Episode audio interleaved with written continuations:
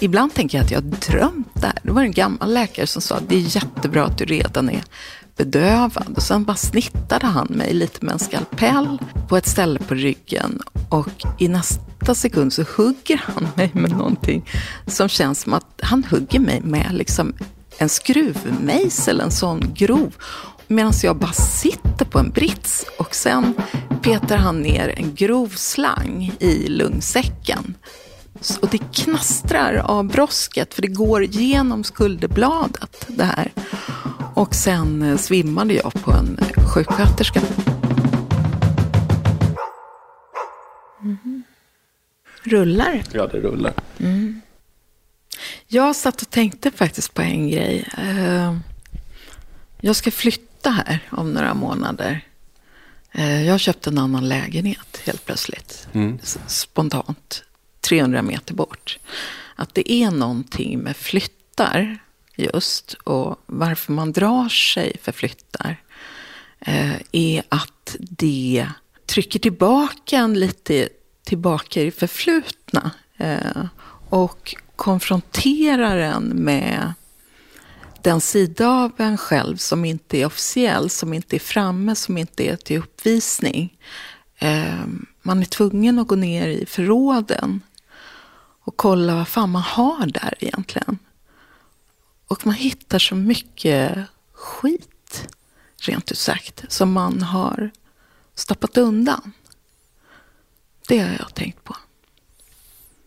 Var det så den här gången också? Det är alltid så. Vad hittar du då? Jag blir så nyfiken. ah, gud, vad hittar man? Lådor med gamla nedkissade gravtest som man har sparat, gamla datorer, hårddiskar med okänt på.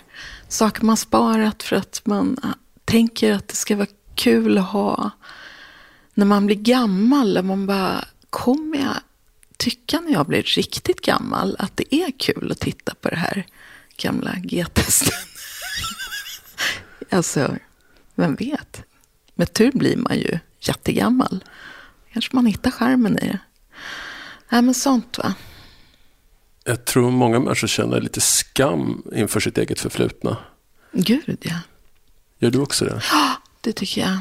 Jag, jag är liksom eh, ofta, inte alltid, men då och då blir jag liksom rädd att mitt Eh, förflutna jag ska liksom hoppa fram och förstöra allting för mig.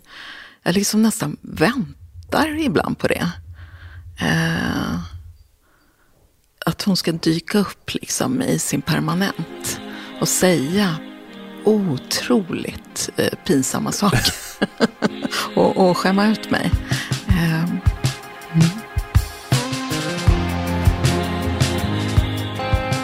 Lotta Lundgren, du är reklamskribent och skeptiker, kan man säga så? Nej, det tycker jag faktiskt inte. Nej. Jag ställer mig nog väldigt neutral i de här frågorna. Jaha. Du hade gjort en strålande karriär i reklambranschen. Mm. Du jobbar med reklam och borde ha en bra koll på vad trenden är nu, mm. vad som är rätt och fel, vad som är inne och ute. Ja. Han tjänar väl inga pengar antar jag? det, allting är väl inne och allting är väl ute och allting är väl rätt också. Det är klart att nu ska Om vi bara sammanfattar det, mm. de, här, de åren lite, så var det så att du stegade upp på Forsman Bodefors som då, kanske även idag, är Sveriges största, bästa reklambyrå. Jag vet ja. inte. Ja. ja. Och sa, jag kan skriva, eh, kan jag få jobba här? Och eh, kom sen till Garbergs i Stockholm och du vann massa guldägg och du jobbade jämt. Och eh, ja, men det gick väldigt bra. Och sen en dag så bara kände du att nej, nu är det, nu är det nog. Mm.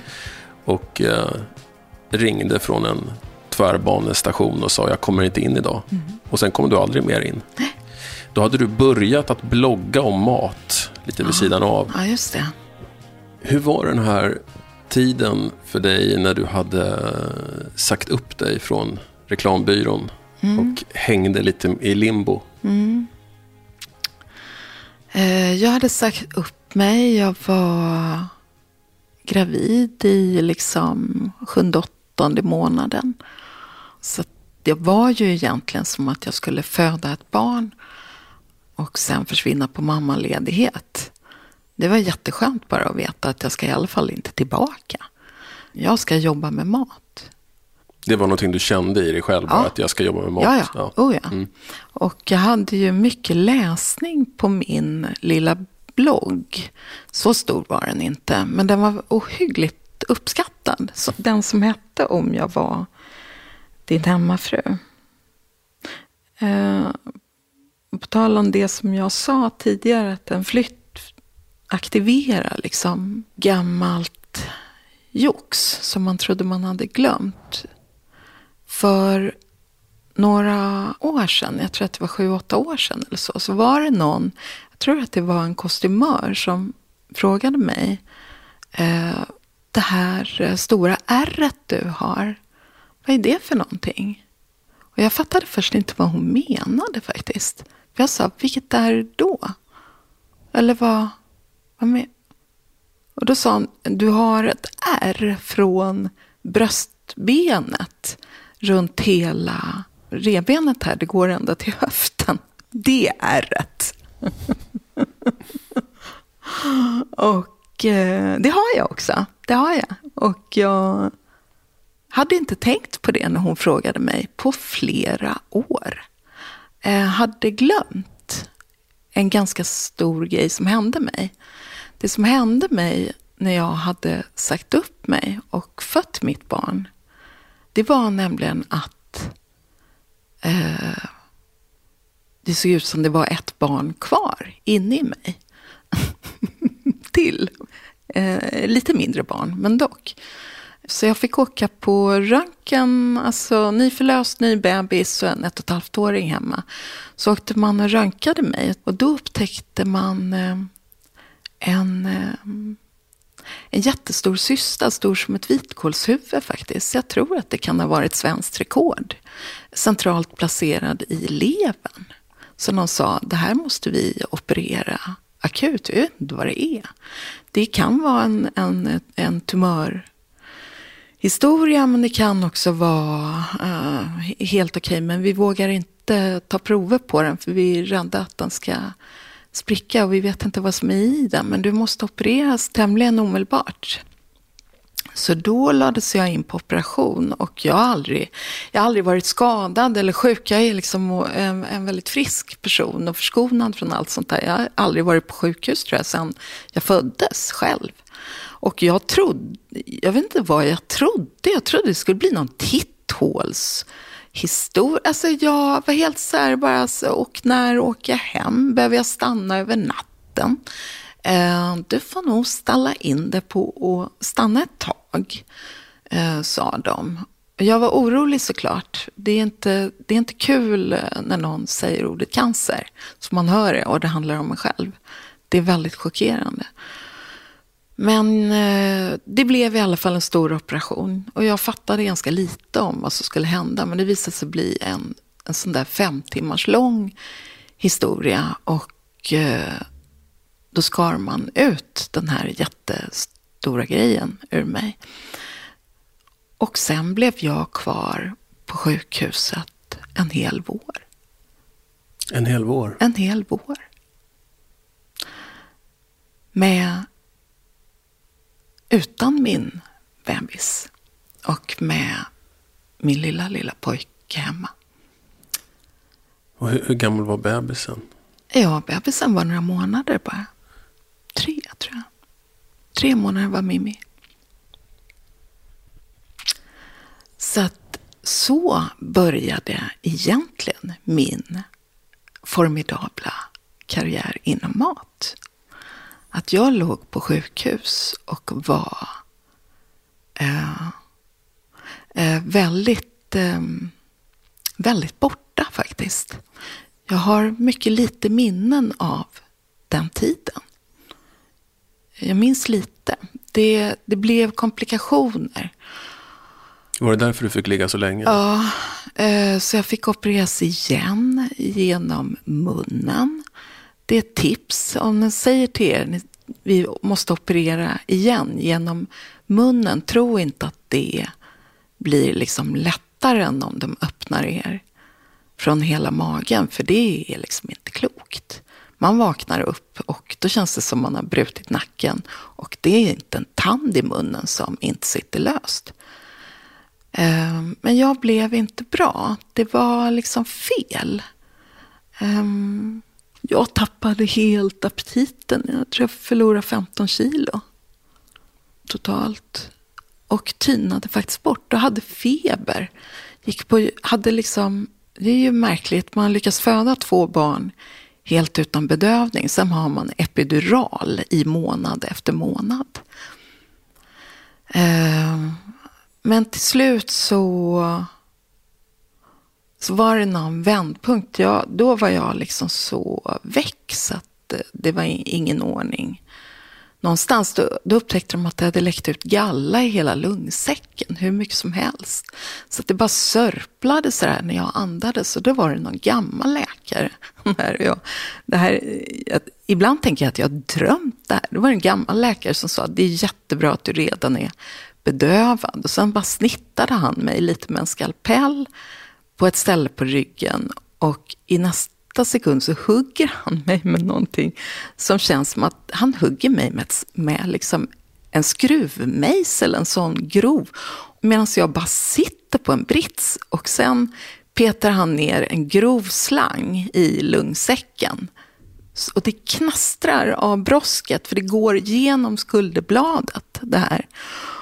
Och sen svimmade jag på en sjuksköterska men sen tappar de ut en massa galla och satte något nytt drän. Och sen blev jag faktiskt eh, från det, från den här lite medeltida vårdproceduren så började det, började det bli bra igen sen.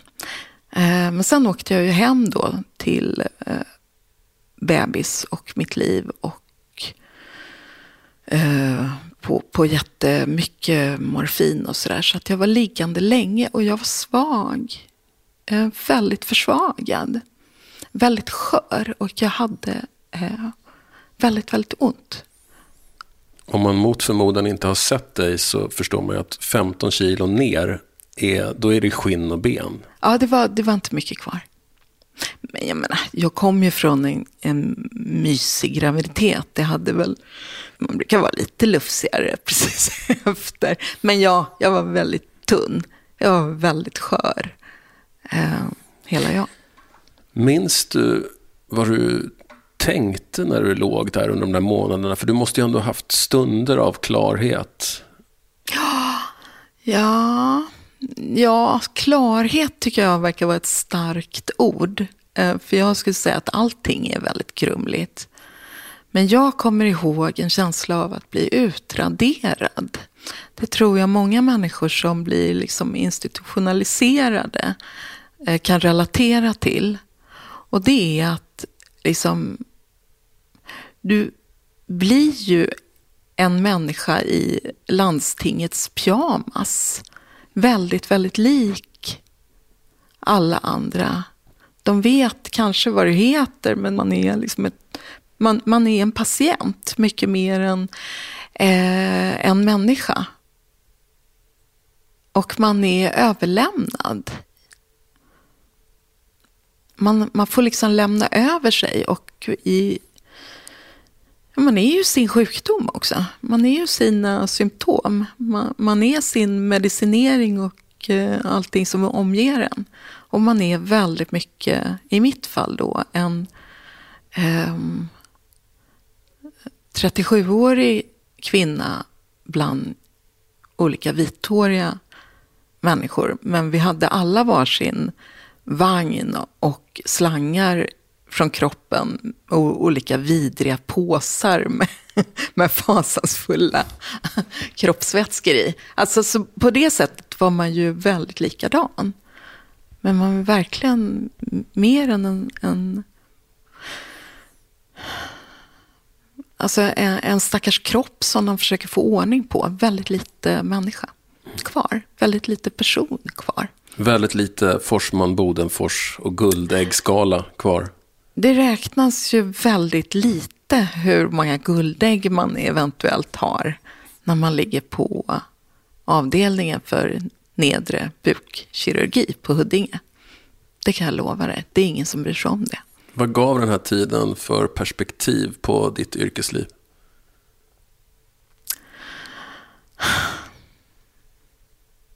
Ja, men det gav väl ett perspektiv på att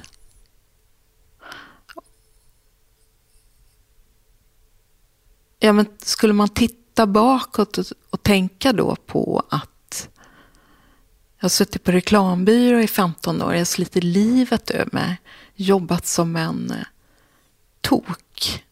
Eh, alltid jobbat sex dagar i veckan. Sällan gått hem före eh, Nej, men jag, jag vågar nästan inte säga hur långa dagar jag har jobbat. Men jag tyckte faktiskt att det var kul. Eh, jag, jag, jag, älskar att jobba. Jag, jag är ledsen, jag uppskattar det verkligen. Uh, men, men det kändes ju som man kanske hade levt lite för lite och jobbat lite för mycket och att det man hade fått ut av de senaste 15 åren fick liksom plats i en tunn plastmapp med fickor i. Och det kändes lite snålt faktiskt. Så att att om jag hade haft minsta sug efter att gå tillbaka till mitt gamla yrke så, så, så dog ju den där. Alltså, det kändes ju inte aktuellt. Det är liksom en, en eh, vissa händelser i livet, sådär, att, att få barn är en sån sak. Att man, man är inte sam, riktigt samma människa efteråt. Att bli så sjuk är också en sån omstörtande händelse. Så att du kan inte gå tillbaka till det som var för att du är inte riktigt samma person längre. Vad var det i din personlighet tycker du som hade fallit av under den här perioden? När jag var sjuk. Ja. Vad var det som inte fanns kvar nej, sen när du blev frisk? Ingen... Ja, nej men alltså. Man är inte så jävla intresserad av fasad längre. Om man ska vara helt ärlig. Jag är inte så intresserad av uh, status. Var du det innan? Längre. Ja, men vad fan ska man göra när man jobbar så mycket? Alltså det är klart att du tröstar dig. I brist på trivsel finns alltid lyx. Så är det ju. Hur kunde det se ut för dig? Vad var, din, vad var dina go-tos? Ja, men det är väl alltid, det är väl, alla går väl till den standardiserade, vanliga, tristaste, tommaste formen av konsumtionslyx. För det är den man hinner med. Man hinner boka en fin resa. Man hinner liksom springa upp till NK och köpa sig någonting, kläder som man ska ha på sig. Man hinner kolla ut en, en väska för att man tycker synd om sig själv. Det är bara sån här skräp som, inget av det där har jag kvar idag. Allt det där är liksom ointressant och det är ju mest för att man tycker synd om sig själv tror jag. Vi pratade om det när, när vi drack kaffe här och, och, i din fina lägenhet innan vi slog på ja. bandspelaren. Att, att du har mycket konst på väggarna. Vi pratade just om det här med konst och du, att köpa konst. Ja. Och så, att, vad, vad, det gör med en att ha konst Aha. i sitt liv. Och, så. Ja. Eh, och då sa du att eh, jag är helt ointresserad av att köpa en ny telefon eller prylar eller kläder eller så. Jag har liksom ingen relation till den typen av konsumtion längre. Nej, det är väck. Det är jag. Men jag tycker väldigt mycket om mina bilder. Tycker väldigt mycket om eh, att leva med de här bilderna. Jag blir liksom glad av dem hela, hela tiden. Ehm, som människor har gjort. Det är bra konst. konst är bra. det, det låter så det, det, det låter så snobbigt att, att, att köpa konst för att jag tror att alla tänker att det är väl det man köper när man redan har köpt allt annat. Då vill man ha något på väggen också. Eh, men de här bilderna, en del av dem har inte kostat någonting och en del har varit eh, jättedyra. Alltså van, vansinnigt. Men det är ju, de blir ju kvar. Ja. Och de strålar mot den och eh, ja. påverkar den i, ja. i vardagen. All, all, konst gör ju inte det, men den som är, är riktigt bra och ja, liksom har en förmåga att stråla mot den. Som, en, som kanske en, som en 60 000 kronors soffa inte riktigt gör. Nej, inte gör, nej. Det slits inte heller, utan man tittar, man bara tycker om dem. Ju mer man har tittat på, på sina tavlor och sina bilder, desto mer tycker man om dem. Varför varje år älskar jag dem mer? Det, och de är också som milstolpar i livet just för att de blir, de blir kvar. Liksom. Jag älskar dem. Mm. Mm.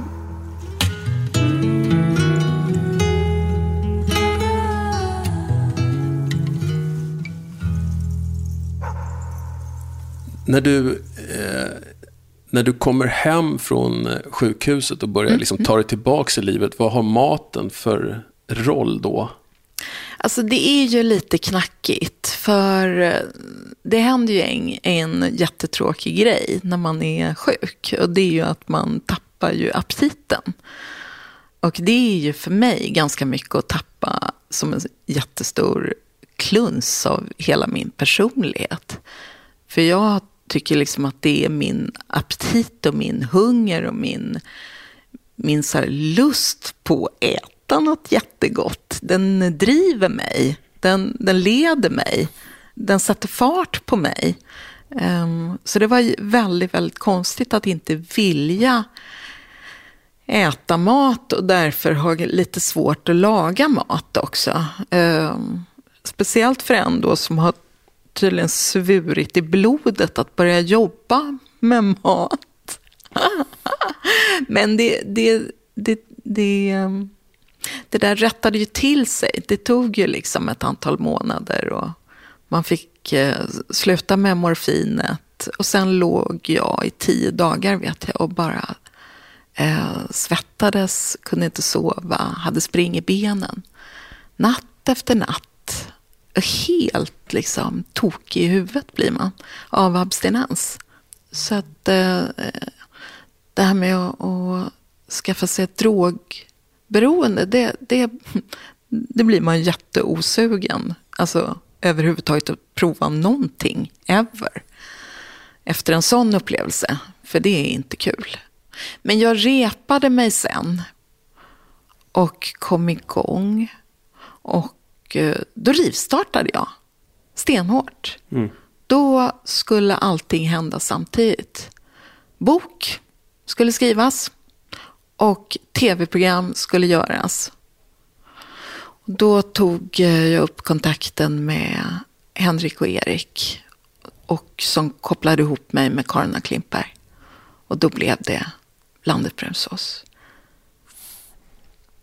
Uh, när jag berättar för folk om vilka jag ska intervjua till hundåren mm. så säger de ofta så här. Men vad då har han haft hundår? Hon har väl, hon har väl bara varit liksom seglat fram på en räkmacka.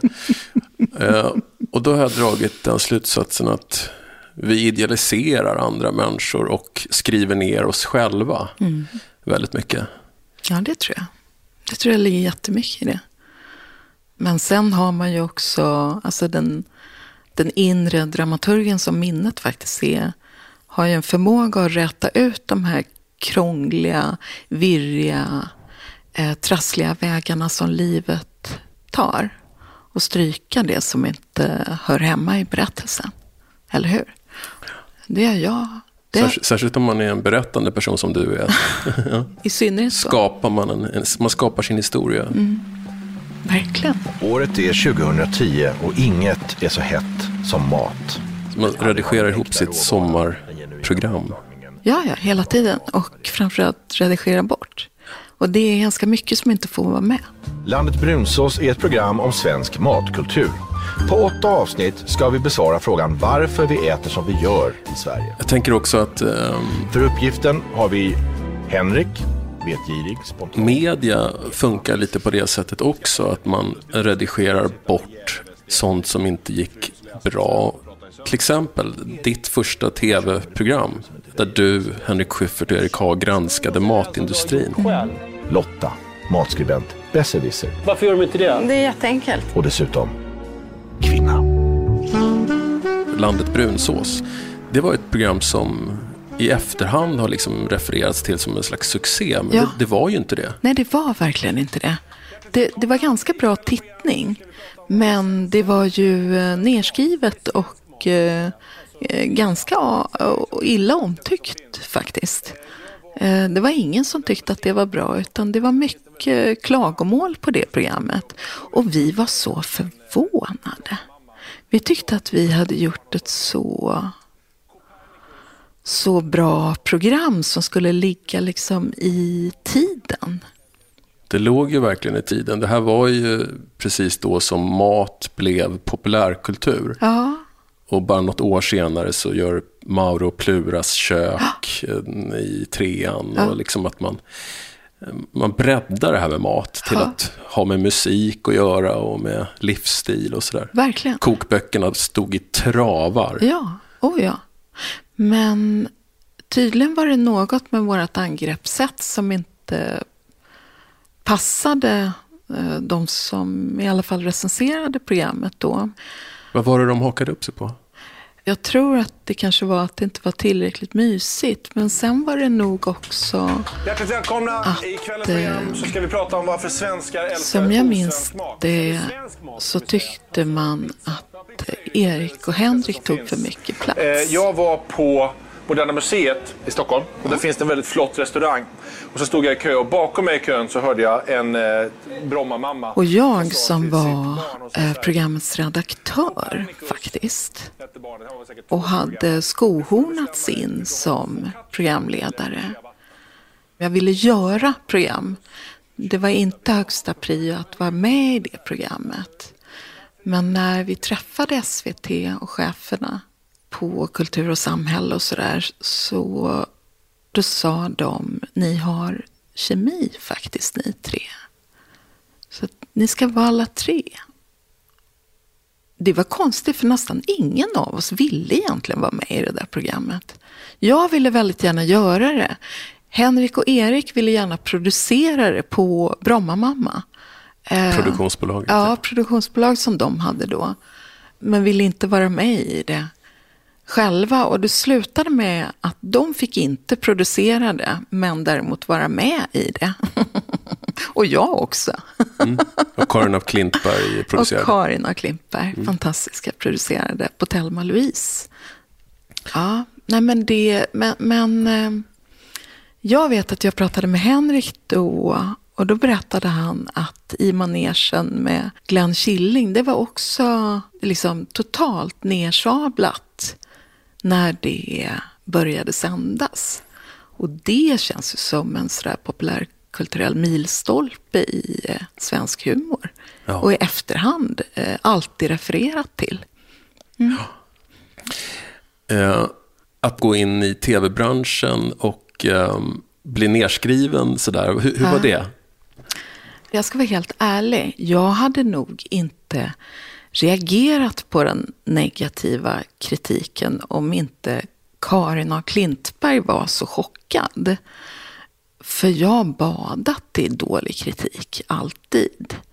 Det är liksom vattnet man simmar i när man jobbar med reklam. Och det gäller även de av oss som jobbade i reklambranschen under den ändå ganska korta period då reklam faktiskt eh, räknades in i populärkultur. Alltså när reklam var liksom det hetaste man kunde jobba med.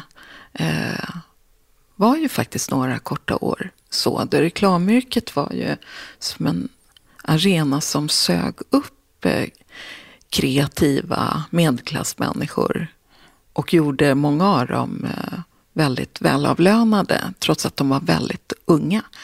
Men eh, man fick liksom göra vad som helst där. Och det fanns massor med pengar. Jag började jobba då tidigt 90-tal och slutade 2007. Och eh, jag var helt enkelt väldigt van vid att man på kontoret var väldigt beundrad och i branschen väldigt uppskattad och eftertraktad. Men med så att säga vanligt folks ögon och eh, från det man fick rapporterna av eh, hur människor reagerade på reklamen så, så var det ju, jag menar, det är väl ingen som älskar reklam. Varför skulle jag göra det? Det är kommersiella budskap. Det är nästan omöjligt att tycka om.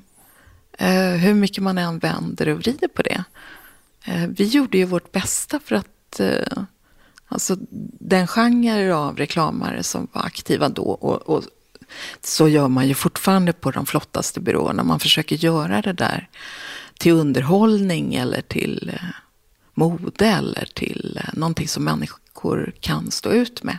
Men jag menar, i kalkylen är ju att folk blir förbannade när det är reklamavbrott. Så jag tyckte inte att det var så konstigt och få, få höra att det var jättedåligt. Utan det, det var jag väldigt van vid. Utan det fick man höra på kontoret att man var skita bra. Eller liksom på guldäggstävlingen. Eller sådär. Eh, så det, det var inget att bry sig om tyckte jag. Men jag förstod på Karin. Hon, eh, Karin är en, en, en tävlingsmänniska på ett annat sätt. Och hon... Eh, hon hade ju gjort värsta språket ja, och hon var van att få bra recensioner. Ja, ja, ja. Mm. hon var ju, är ju Sveriges liksom stjärnigaste tv-producent. Hon ville inte veta av vad några töntar skrev om hennes jättefina, perfekta program. Det tyckte hon var oförskämt. Mm.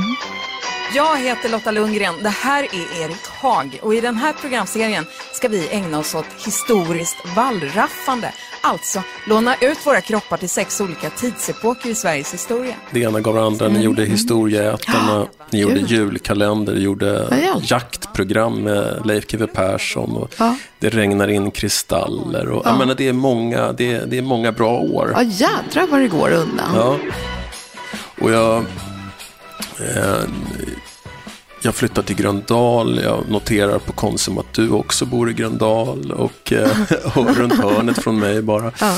Eh, och sen separerar du och du och din kumpan Erik Haag blir ett par. Ja. Och du fortsätter ha dina barn i Gröndalsskolan, så mm. du är ofta i Gröndal. Och ibland så stöter vi på mm -mm. varandra på det här underbara konditoriet som vi har i Gröndal som heter Lundbergs yeah. från 1947. -hmm. Och vid några tillfällen så tar vi en kaffe ihop där. Jag minns... Ganska ofta ganska faktiskt. Ofta.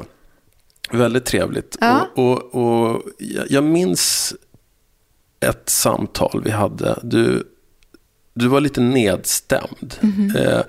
du berättade att att det var jobbigt för att du och Erik hade fått så mycket skit liksom offentligt. Mm. Och jag blev så paff av det här, för att jag levde fortfarande i den här yttre bilden av ah. den här oerhörda framgången. Ja. Eh, och jag tycker det, det vore en intressant grej att prata om, för att jag tänker att det är så mycket vad det gäller hundåren, att det här med, med den yttre bilden och hur det egentligen är, att det mm. finns liksom ibland ett ganska stort glapp där mm. emellan. Mm. Kan du berätta hur den här perioden var, vad som hade hänt och sådär? Ja, men det var ju, jag vill först säga alltså att när första säsongen, första avsnittet, Historieätarna, som vi trodde skulle bli ett mycket smalt program. Vi trodde ju hela tiden att Landet Brunsås var liksom det bred, hade det breda anslaget. Medan Historieätarna, ett program som hade smalnat ner ämnet till ett av de ämnena som vi hade i Landet Brunsås.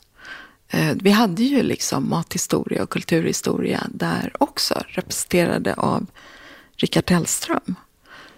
Vi trodde ju aldrig att det skulle bli där som det blev. Vi gjorde ju det programmet på lek och tänkte liksom att, alltså, kommer någon titta? Och sen kommer jag ihåg när vi skulle sända det där. Jag hade eh, Twitter redan då. Och så tittade vi på programmet och sen så skulle jag kolla min Twitter-feed om någon hade sett programmet. Och då hade jag 600 meddelanden från folk. Otroligt. som hade 600. Ö- Jag tror så här, över 600. Och jag trodde inte det var sant. Folk bara satt och skrev till mig att det var så kul. Och jag var helt chockad faktiskt. Jag var fullständigt... Jag fatt... och, och jag kommer ihåg min, eh, min eh, dåvarande man satt bredvid mig och tittade på det här och sa Men gud, vad är det som händer? Och sen frågade han mig också, hur känns det här?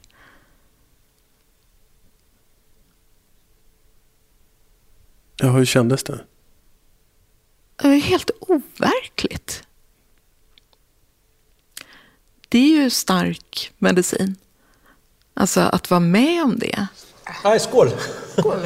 Ni blev Lotta och Erik med hela svenska folket. Ja, det var faktiskt helt vansinnigt.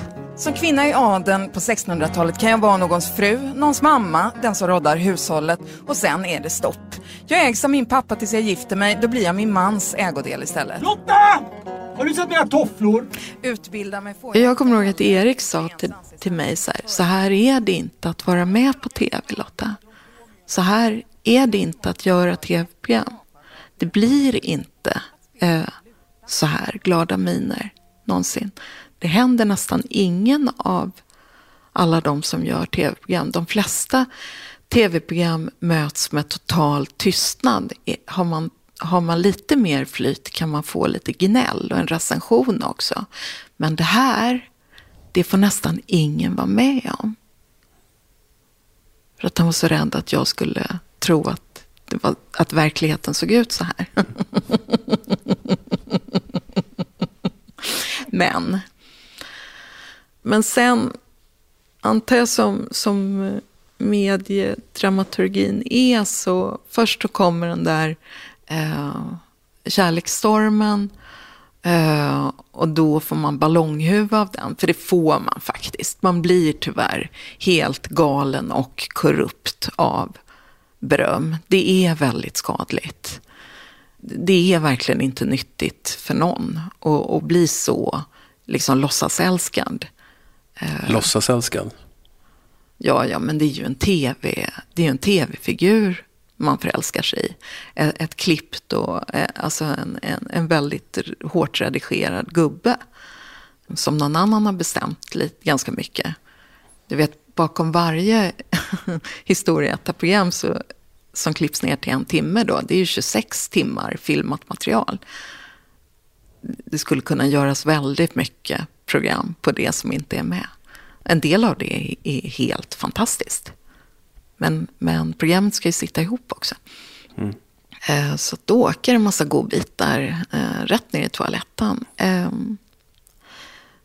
Men eh, jag blev väldigt såklart förförd av, av det där. Och sen när det nästa vända kom kritik mot programmet, då var kanske huden lite tunn eh, på mig. Och jag, då tyckte jag, då hade jag nog vant mig vid applåderna lite mer. jag, jag tyckte det, då tyckte jag att det var jobbigt att de var dumma mot programmet. Hängde det här också ihop med att ni hade lämnat era familjer för att bli tillsammans? Att det fanns en slags eh, eh, en sån grej också? Att, att, att folk inte liksom riktigt var glada för er kärlek? Nej men varför skulle de varit det? All the world loves lovers, som Nej. Prefab Sprout sjunger. Ja, nej men det, det vet jag inte. Eh, men o- o- om det nu är så så tycker jag att det var fullt begripligt på ett sätt. Hur tänker du då? Nej men det... Um...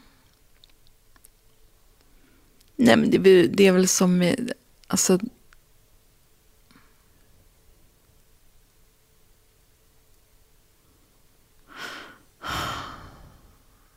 Det är ju... Ehm, det vore ju på ett sätt om vi vore... eh, om det hade varit två singlar som träffades. Det var ju inte det. Eh, utan vi eh, levde ju i andra familjer. Ja. Och eh, då är det ju en relation som angår väldigt många andra människor. Det är fasansfullt att, att lämna någon. Det är hemskt att utsätta någon som man tycker är hyggligt, i mitt fall väldigt, väldigt mycket om. Eh, gör fortfarande. Eh, och ta ett beslut om ödet för och framtiden för sina barn på det viset. Det är, det är förkrossande. Det är... Men att människor som inte känner er, som hör till någon slags eh, publik, eh, ska ha åsikter och moralisera över det tycker jag är lite obegripligt. Det känns lite 50-talet. Ja, men är det inte lite det man har offentliga personer till då? Är det inte så? Är det inte exakt så? Är det inte liksom vår kanske viktigaste eh, funktion eh, på ett sätt? Det är att man tittar på offentliga människor, tittar på hur de gör eh, och tycker att det antingen är bra eller dåligt. Det är... Alltså...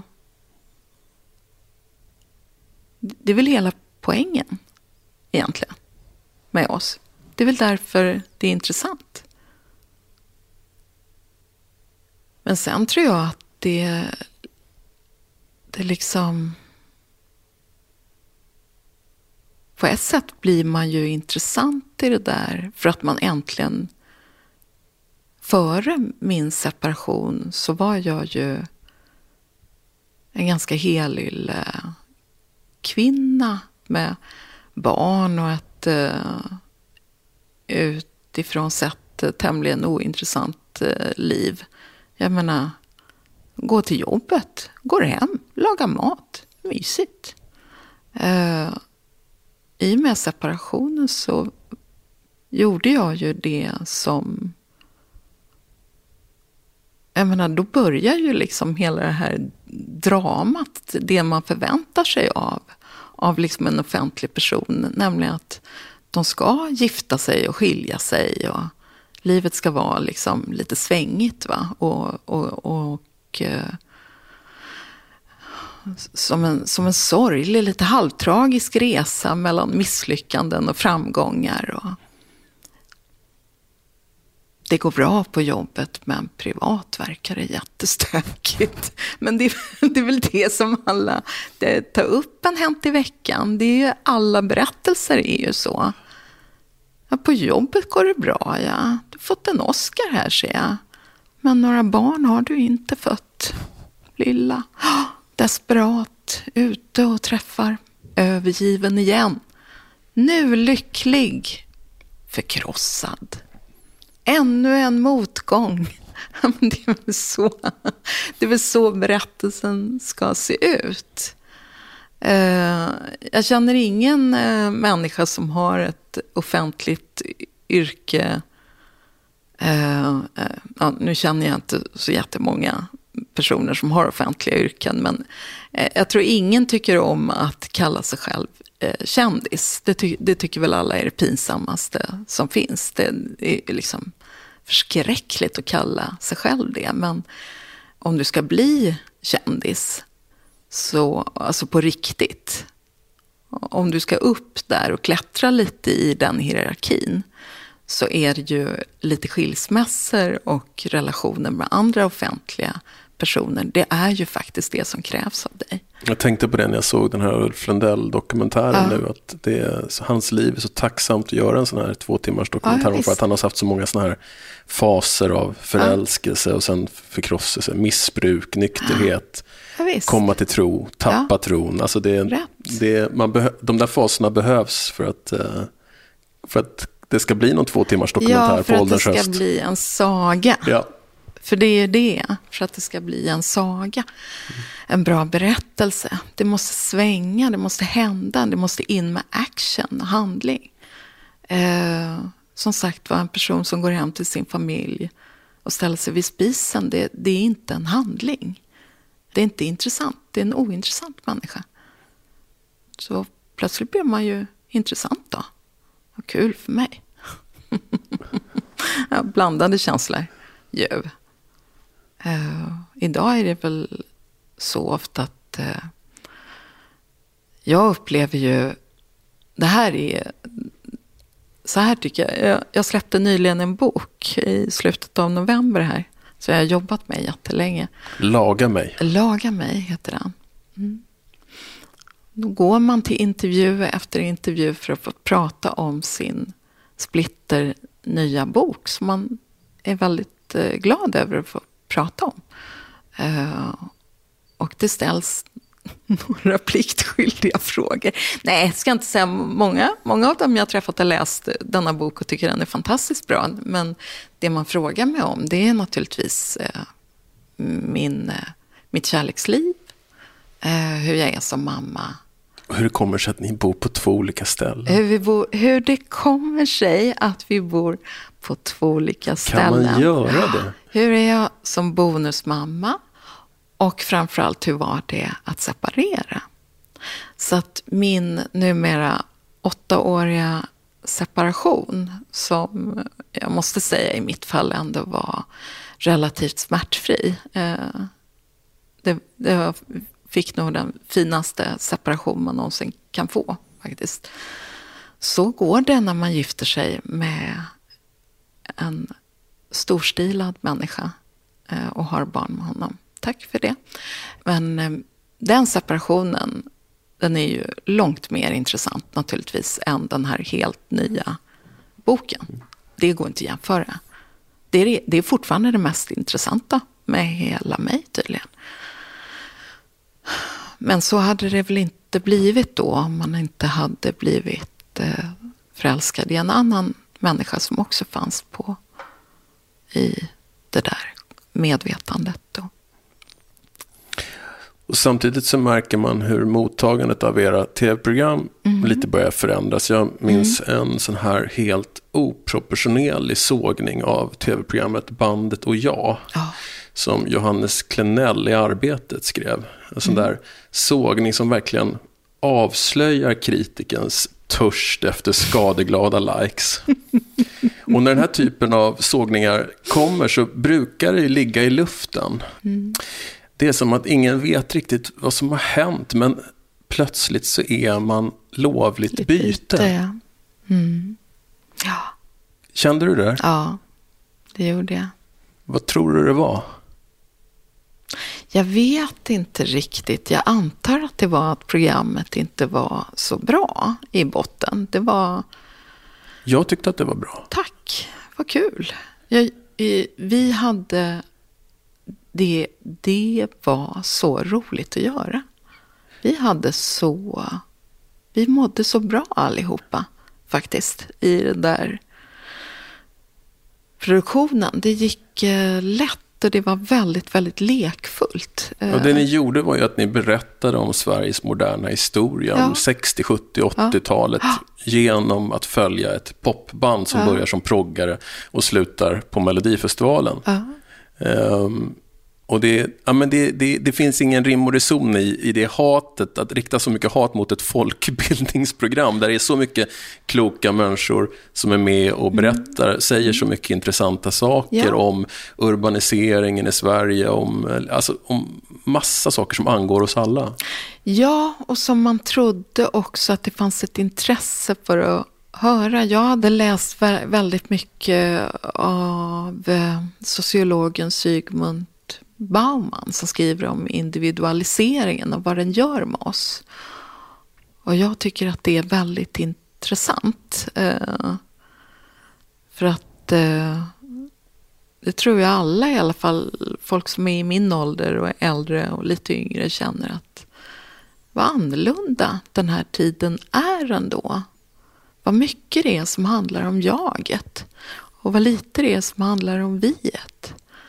Eh, och vad självupptagna vi är. Och vad vi håller på med oss själva. Jag trodde att det ämnet var så bra. Och eh, eftersom den eh, processen har ju pågått såklart sedan slutet av mitten av 1800-talet om man ska vara petnoga. Men den får ju enorm kraft med 68-generationen, 40-talisterna. Så trodde man att det skulle vara ett intressant ämne att borra i. För jag, jag tänkte just att vi, den här formen för programmet, det är ju bara ett hölje runt Precis. ett ämne. Precis. Det är ju bara ett sätt att eh, svepa in de här hårda intervjuerna med. Där det finns mycket att lära sig. Och mycket som är intressant och mycket intressant och viktigt nu. Men det, det flög inte. Men kan det inte också ha varit så bara att eh, det hade gått för bra för länge? Ni hade ju för fan varit julvärdar till och med. Ja, usch. Jag menar, ni måste plockas ner. Alltså, är, är, är, det inte, är, det inte den, är det inte den dramaturgin som det här följer? Jag vet inte. Kanske. Kanske är det så. Men ja, Jag tänker att, att det programmet Bandet och jag, det höll inte exakt samma höga nivå som kvalitetsnivå som Historieätarna. Men, det gjorde det inte, men det var ändå bra. Mm. Och, men det räckte med att det dippade lite grann Ja. i kvalitet för att folk skulle känna, nu jävlar, Nu jävlar. plockar vi ner de där självgoda. kanske. Men vi kanske var självgoda. Ja, jag vet inte. Jag vet inte faktiskt. Det jag vet som är så sorgligt eh, på ett sätt, det är att jag vet att vi älskade att göra det där programmet. Och Eva Bäckman, tror jag det var, Chef på SVT. chef på SVT skrev det här är det bästa ni har gjort. Och sen sändes programmet och blev totalsågat med start med den recensionen som du tar upp och sen så skrev alla ungefär likadant. Och sen har jag aldrig tittat på det. Det smutsade ner. Det smutsade ner eh, hela upplevelsen så att det liksom togs, togs ifrån en på, på ett rätt eh, ledsamt sätt. Jag har alltid tänkt att jag inte skulle bry mig om sånt. För jag har alltid tänkt att om jag vet att det är bra så vet jag att det är bra. Och jag måste kunna lita, jag litar på mitt omdöme, på, mitt smak, på min smak och på min känsla och intuition. Men eh, det var väldigt omskakande. Det var väldigt omskakande. Börjar du tvivla då på ditt omdöme? Ja, det tror jag att jag gjorde då. Ja, det tror jag. Och det är ju synd därför att det är ju med omdömet man arbetar. Det är ju mitt omdöme som är vägledande. Vad än jag gör, tycker jag. Jag tror kanske att det är en viktigare för mig egenskap än liksom det kreativa. Det är liksom de konstnärliga verktyg som jag har att jobba med. Som skribent och idémänniska och sådär. Så tror jag att det omdömet det där. Är det rätt? Ska man göra så här? Är det, hur känns det? Det är ju så. Det är ju knepigt när man om man inte får lita på det längre. För jag har nog tänkt att jag är människa med ibland så här, mer smak än talang. Det är jobbigt. Alltså jag vet vad som är en väldigt bra text. Jag vet vad som är ett bra verk. Du skulle kunna Eh, vara jag kritiker förstår som det. andra. Ja, men min egen talang räcker inte alltid ända till det jag vill. Det jag vill åstadkomma själv. Så ibland så tittar man ju på det man har gjort och tänker, jag kan tydligen inte bättre än så här. Jag vill bättre än så här, men jag kan inte bättre än så här. Det tror jag i och för sig gäller de flesta kreativa människor. Så det är, Mm. En skomakare kan få ett diplom och sätta upp på väggen där det står utmärkt skomakare. och, man, har liksom, man vet exakt hur man ska göra. Men, men eh, till och med Paul McCartney jämför sig ju med någon. Nej, det är klart. Och eh, det finns liksom inget tak för hur genialt någonting kan bli. Så det, Nej. Så är det. Usch vad hemskt. mm, det är liksom Ja. kre- kreatörens ångest. Ångest och förbannelse. Men vilket roligt yrke man har. Åh. Grattis. Grattis igen. Och nu, och nu så har ni, eh, nu har ni gått från SVT till TV4. Vad ska ni göra nu då? Nu ska vi göra eh, tre tv-serier. Eh, två får jag inte säga någonting om och en av dem har premiär den 9 mars. Och det är ett jättegulligt program. Gulligt. Det, ja, det är eh, ja, alltså en eh, utmaning för eh, oss cyniker och ironiker. För ett mindre cyniskt program är nog svårt att hitta på. Det är jättefint. Det heter Återskaparna och det handlar om trasiga saker som blir hela igen. och, eh, Så min, min trasiga gitarr som föll från en turnébuss ner i asfalten och sprack, den, den skulle jag kunna gå med till er och sen så Ja. blir det ett program när, när någon lagar den. Mm, en kille som heter Kristoffer och som är som en gitarrläkare. En riktig jävla skicklig en. En som inte behöver operera först genom magen och sen munnen. Utan eh, kan göra det där perfekt. Eh, och kom, skulle kunna lämna tillbaka din gitarr med bibehållen själ. Kanske nästan lite förädlad. Och vet du att det är så konstigt hur tillfredsställande det är att titta på någon som lagar någonting som är trasigt. Det är liksom inte klokt. Ja, ja, jag visste inte det här innan jag gjorde programmet. Hur mys det är. Hur helande det är. Och hur ovan man är vid att titta på någon som lagar. Alltså, titta på någon som har sönder grejer, det har jag gjort många gånger. Eftersom jag lever med andra människor, en del av dem små. Jag är van vid att grejer bara går sönder hela tiden. Men att de lagas, det är nytt. Det är superfräscht. Och det är...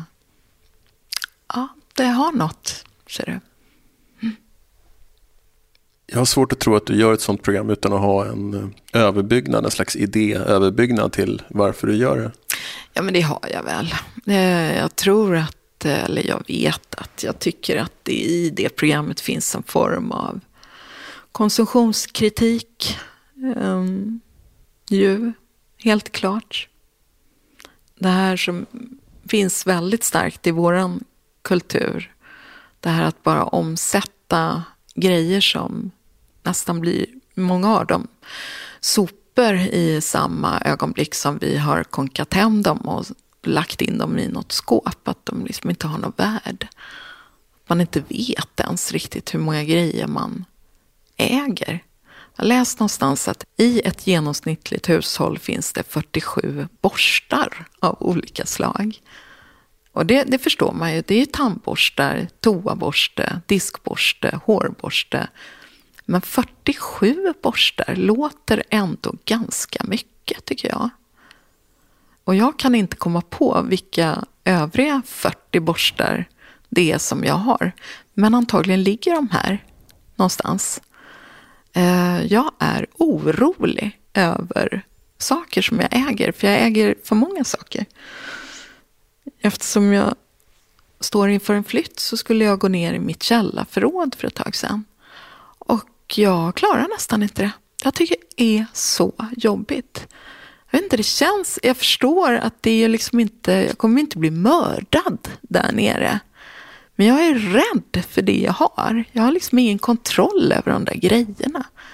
Varför är du rädd?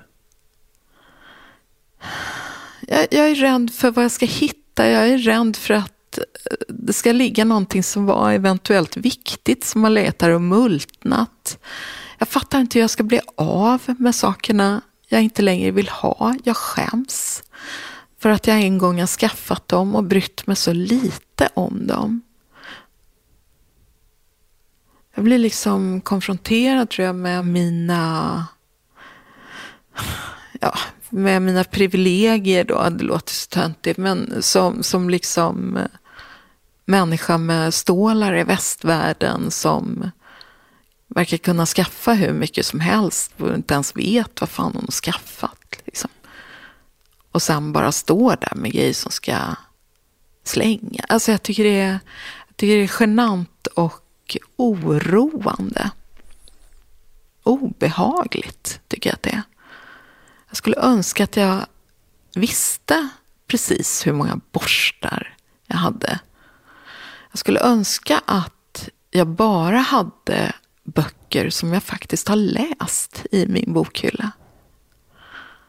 Och att det inte längst in i köksskåpen bara pågår någon form av kaos med skit som har tryckts in.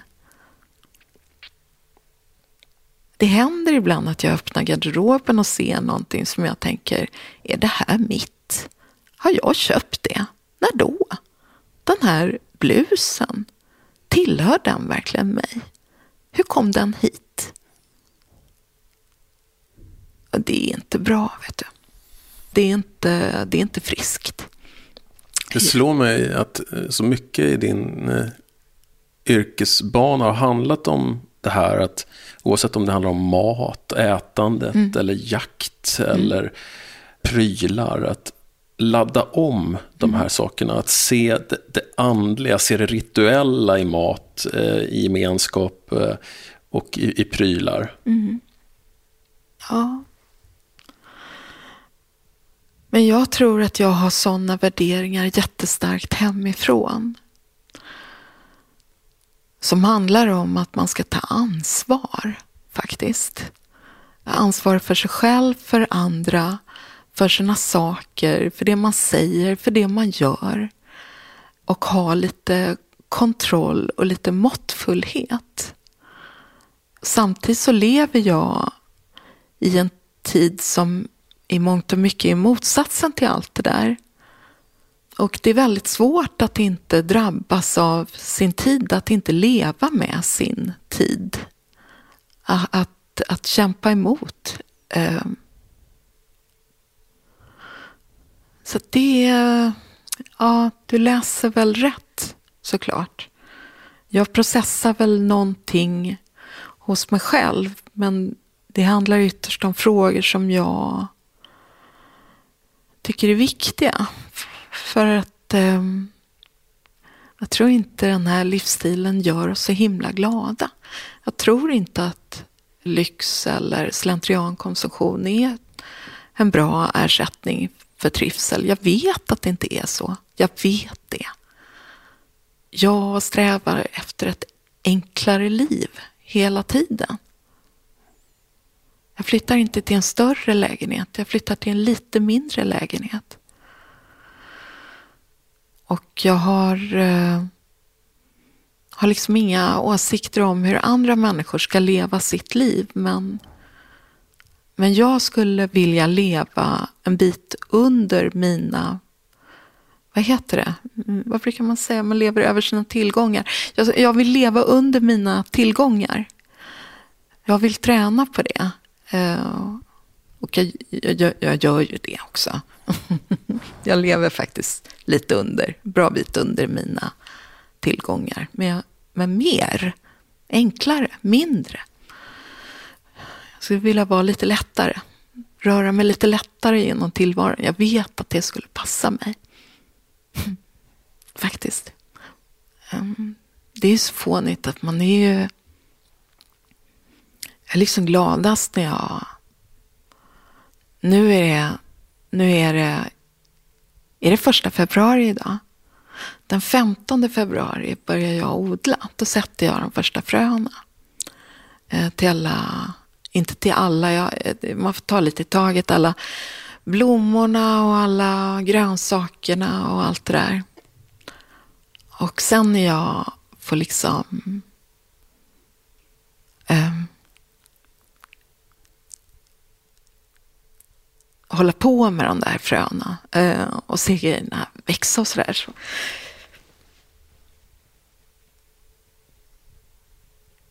Det är så jävla bra. Du blir rörd när du pratar om det.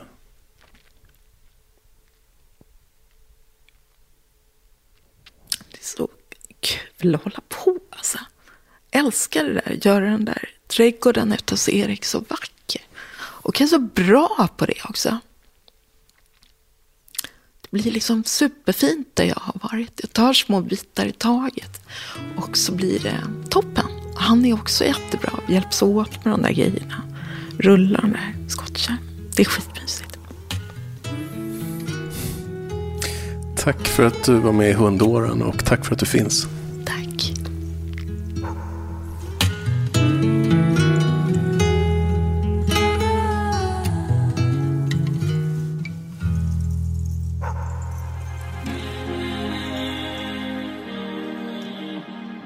Du har lyssnat på Hundåren med Lotta Lundgren och med mig Thomas Andersson Vi. Det var Fredrik Nilsson som klippte och mixade. Vi hörs om en vecka.